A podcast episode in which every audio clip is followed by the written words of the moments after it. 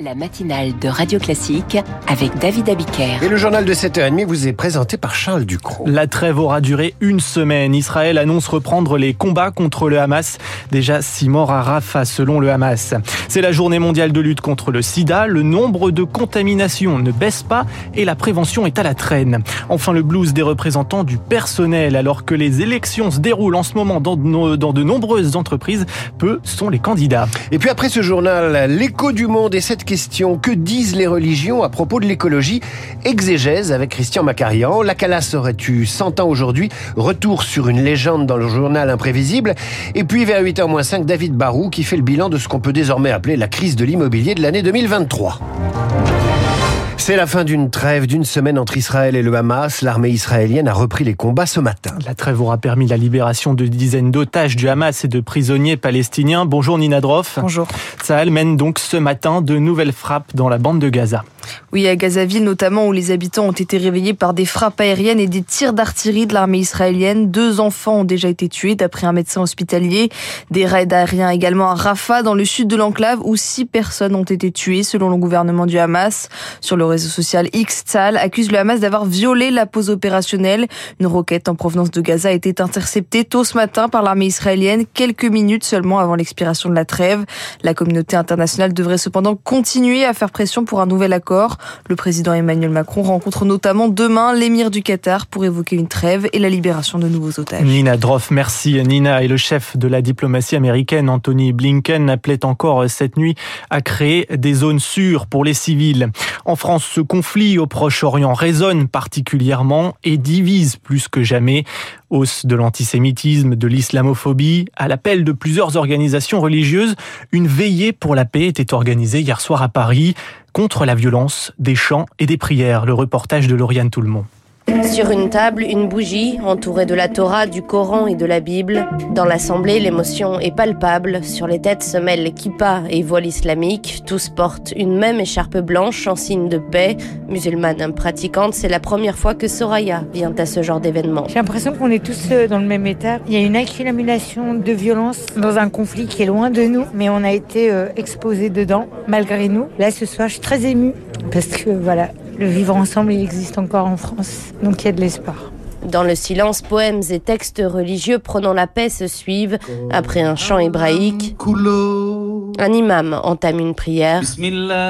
Pour le rabbin Yann Boissière de la communauté Judaïsme en mouvement, le moment est thérapeutique. C'est un contre-pied et ça fait du bien. Ça supprime pas les différences. Il faut pas se cacher. La tonalité générale, c'est les gens sont très désespérés. Ils ont peur et ils sont en colère. Si on est honnête euh, avec ce qu'on vit, avec ce qu'on ressent, oui, on n'est pas des petites fleurs dans la bouche à imaginer la paix pour demain. Il y a des gens avec qui on peut la faire et il y a des gens avec qui on ne peut pas la faire. Je ne sais pas ce que l'actualité va nous apporter de douleur dans les prochaines semaines, commente l'une des organisatrices de l'événement, mais au moins le temps d'une soirée, dit-elle, on s'est donné de la force pour la paix. Salam, shalom. Lauriane Toulmont. 140 chefs d'État et de gouvernement sont attendus à Dubaï pour la deuxième journée de la COP28.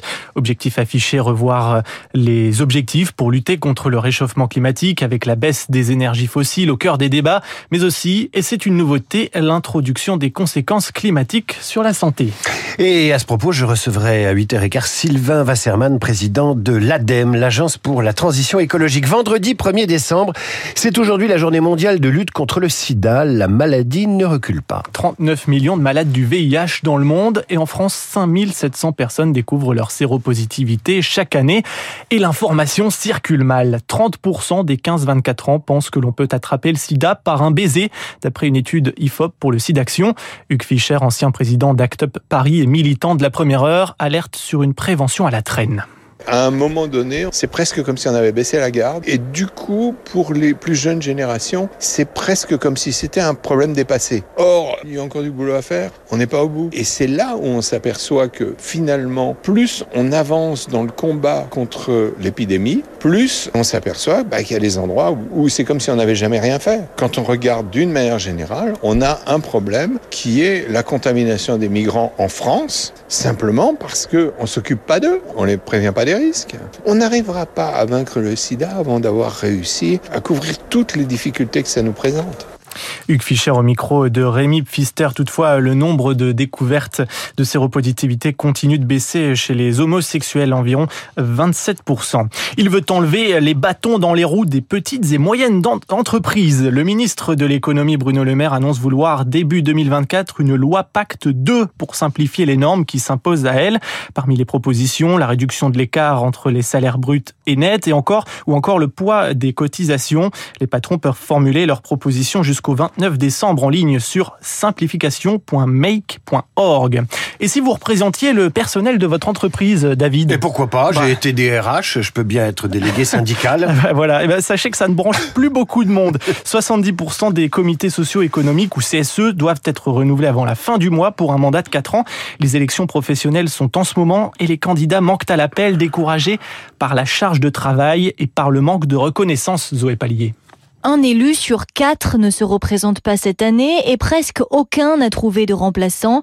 C'est ce qu'indique une étude du cabinet Syndex. Marion Ederne, sa directrice générale. Avec le passage des ordonnances travail en 2017, on a plutôt une tendance à un élargissement des champs sur lesquels chaque élu doit travailler, progresser, être formé, qui fait que euh, la charge mentale de chacun des élus est plus lourde. Aujourd'hui, un représentant traite à la fois des questions d'égalité, de formation et de santé au travail sans en voir toujours l'utilité, précise Arnaud Mias, professeur de sociologie à l'université Paris-Dauphine. Avant 2017, déjà deux tiers des représentants du personnel étaient sceptiques quant à leur capacité à influencer les décisions de la direction. Ces dernières années, les choses sont sans doute dégradées, avec le sentiment aussi de passer beaucoup de temps en réunion et euh, moins de temps au contact des autres salariés, des collègues que l'on est euh, censé représenter. Pour attirer des candidats, les employeurs ont aussi un rôle à jouer, ajoute ce chercheur. Certaines grandes entreprises aident par exemple les anciens élus à reprendre une carrière en valorisant les compétences acquises lors d'un mandat ou en facilitant les reconversions. Zoé Pallier. Noël approche et cela ne fait aucun doute, les Français seront raisonnables pour leurs cadeaux cette année. Oui, c'est ce qui ressort euh, d'une étude euh, du site de vente de produits reconditionnés en ligne Back Market. 68% des Français expliquent par exemple qu'ils culpabilisent de dépenser de l'argent, fruit d'une période où l'inflation rend morose. Merci Charles Ducrot. Après ce journal L'écho du monde et cette question, que disent les religions à propos de l'écologie? C'est Christian Macarian qui fait l'exégèse.